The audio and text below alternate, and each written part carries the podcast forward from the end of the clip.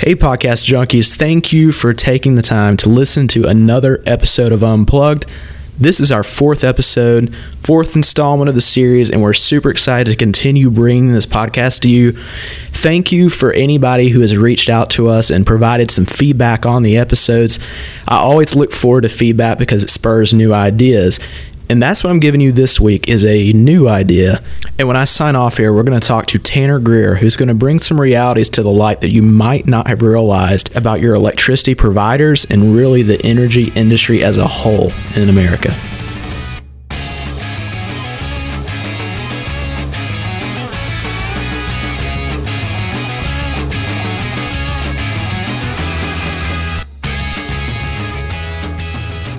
Cyber uh, you know cyber attacks are something that is uh, very uh, paramount in everyone's mind. You see it on the news every day. I probably should have jumped in and said that's what we're talking about is cyber attacks.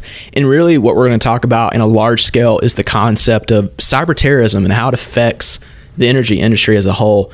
And Tanner, okay, I've already had or always had, I should say, a preconceived notion that hackers are these dudes sitting in their basement they just have nothing better to do than to hack all these corporations. That stereotype is definitely not true. They're not always going for the bigger companies, they're going for regional companies, smaller companies, even the mom and pop businesses down the street.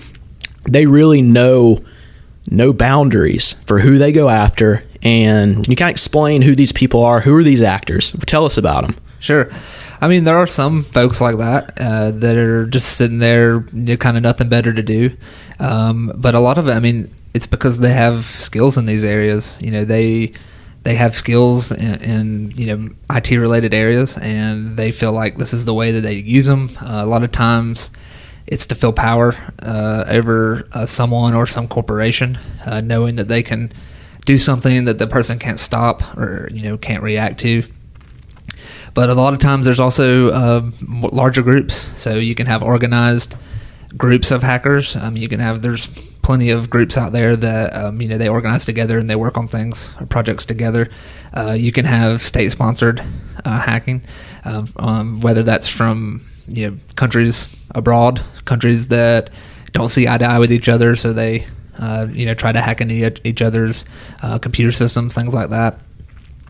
Um, but I mean, it it's not always uh, it's not always like one thing. Like the stereotype doesn't fit. It could be anyone uh, necessarily. And you're right; they don't always uh, shoot for the biggest.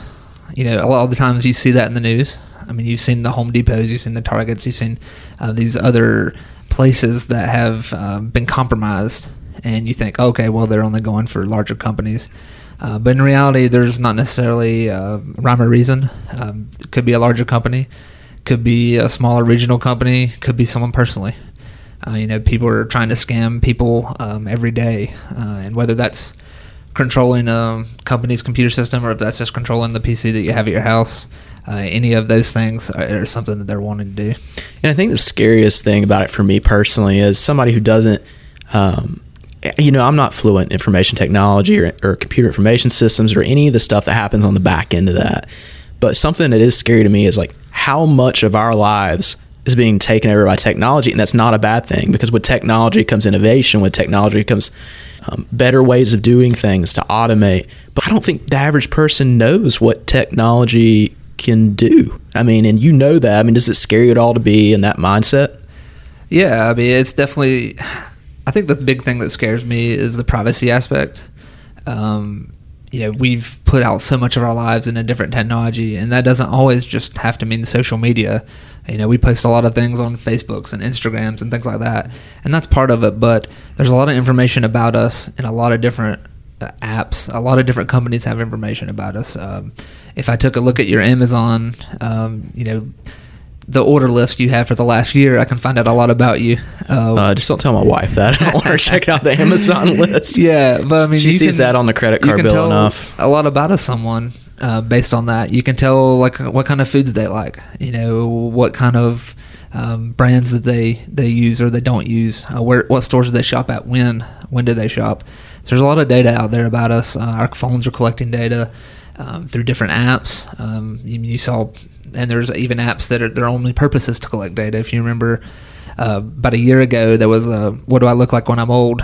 Mm-hmm. Uh, oh, that was a pop swept social yeah, media. exactly. Days. It was huge, and everyone does that. Well, um, you know, they found out later on that they were just collecting photos of people, and that was it. That was the whole goal. It wasn't that like uh, some sort of. I mean, I, I, only read up a little bit on it. It was some sort of like Russian conspiracy. It had a weird twist to it. It yeah. didn't necessarily make a lot of sense at the time. It was. I, I think it originated um, uh, in that area. I know it originated from out of country, uh, but yeah, it was sole goal is to get photos of people, collect photos. I forgot how many. I, can't remember how many million photos they got. Might even been in the billions. Uh, but they got all these photos of people. Now, what are they going to do with that? You know, we don't know. But data that you share out there um, can make you vulnerable. You know, there's a, with enough data, you can impersonate someone. You know, you can make another company think that I'm that person. Um, it could be something as simple as security questions that are guessed. Uh, you know, your security question might be, um, you know, what uh, what street you grew up on, you know, uh, or something like that. Something I can figure out uh, from your information that's out there, whether you posted it on Facebook, a photo, you know, how this is where I grew up, and that's enough to I can you know try to try to get that information. And speaking of technology, you know, some industries are really running away with this technology and using it in every aspect of what they do, and it's really allowing them to innovate. Uh, they're really setting themselves apart from other industries. And one industry I see that in is ours. You know, the electric industry, there are so many ways to automate things now that probably in the 70s or 80s they had no clue were coming i mean eh, you know at the same time it kind of makes companies vulnerable i mean like the electric industry in general like what what are the threats to the electric industry yeah, um, there's uh, immense amount of threat to the electric industry, um, especially utilities. Uh, you know, it could be something as simple as um, just causing havoc. Uh, you know, can I try to turn off a part of the electric system? Can I have a substation, you know, be turned off, um, or something like that? Uh, you know, it can be organized. You know, as a nation state might want to do. Uh, you know, we think of ourselves as a entity by ourselves, but you know, if a country that doesn't necessarily care for us, you know, if they want to have a big impact, um, then a, you know, a huge impact would be to turn off several, you know, several uh, energy utilities power systems.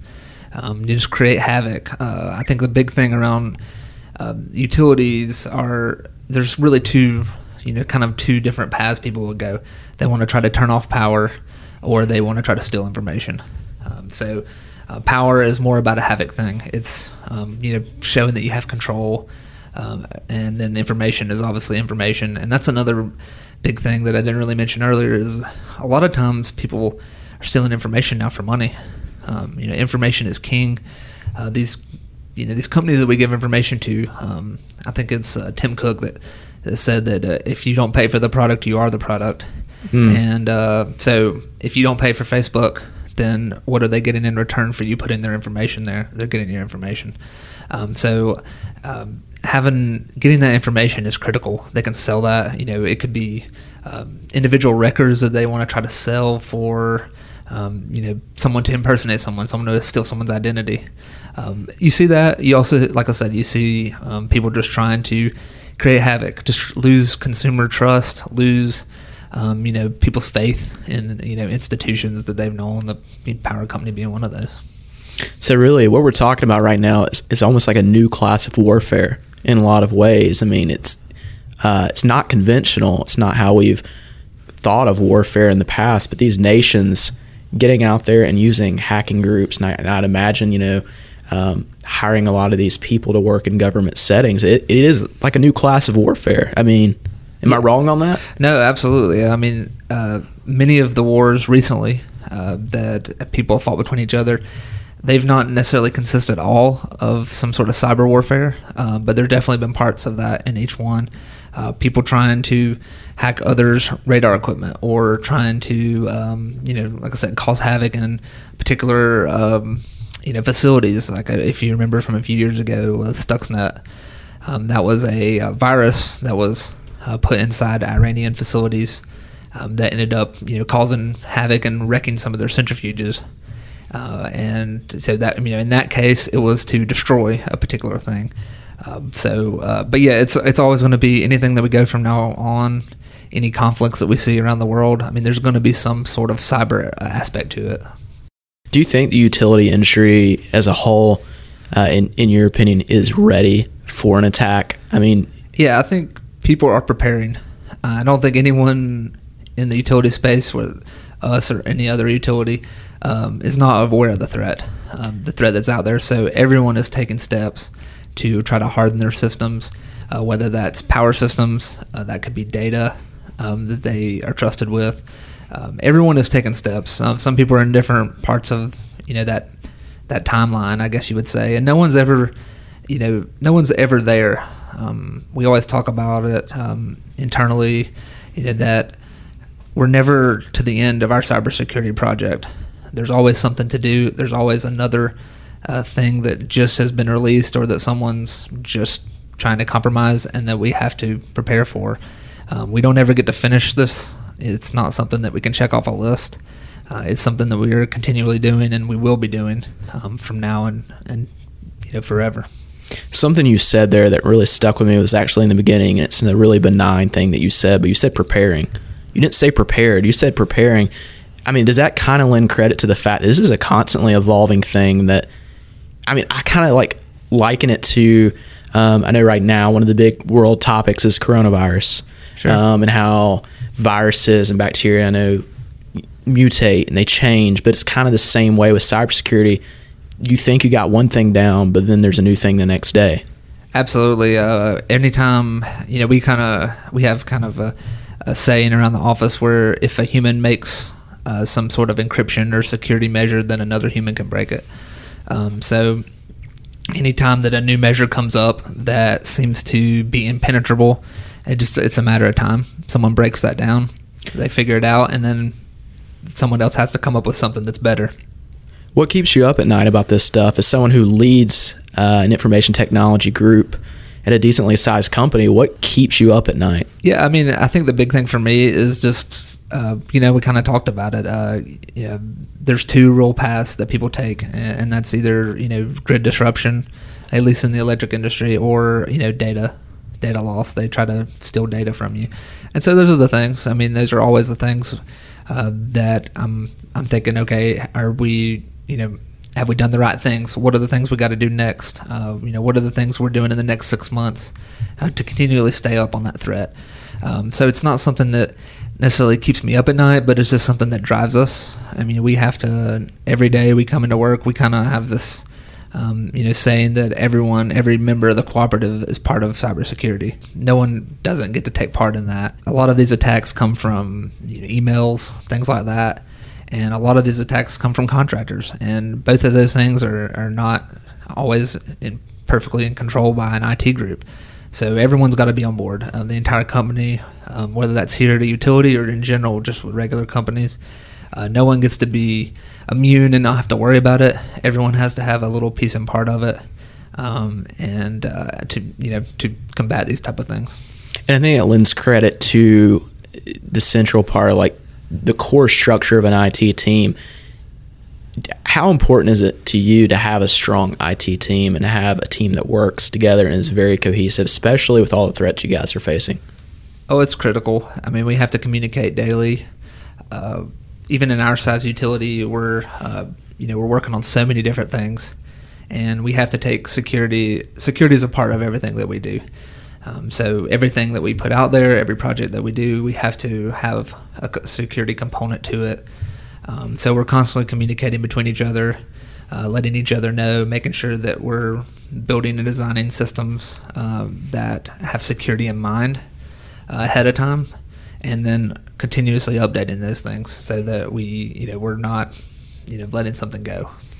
And for the average person like myself, who, like I said earlier, is not as involved, the knowledge behind information technology or computers or the systems that power our internet and networks, I mean, should the average person be worried about this stuff? I mean, I think everyone should have at least uh, some awareness, and I think they should always have they should have some concern. Uh, you know, just because a person, you know, my personal house, your personal house, just because you're a single person and you don't think you're important um, you know, every single person has data. Every single person has information. Nobody can completely just write it off in their mind. Um, you have to be careful about how you're browsing the internet, you know, what things you're clicking on emails, um, you know, things that you download, uh, making sure that you're, you know, you're not inviting someone in that's not welcome. And that, folks, concludes our interview with Director of Information Technology, Tanner Greer. I want to thank you for listening to the podcast, but I also want to take the time to remind you that you can find us on Apple or Spotify if you haven't been listening to us in those places already. Also, when you're on Apple or Spotify, look for that subscribe button. It'll make it way easier to listen to us on a monthly basis. The episodes will come straight to your mobile device or wherever you're listening to us at without having to look for or set a reminder. And until next month, I'm your host, Jacob Puckett.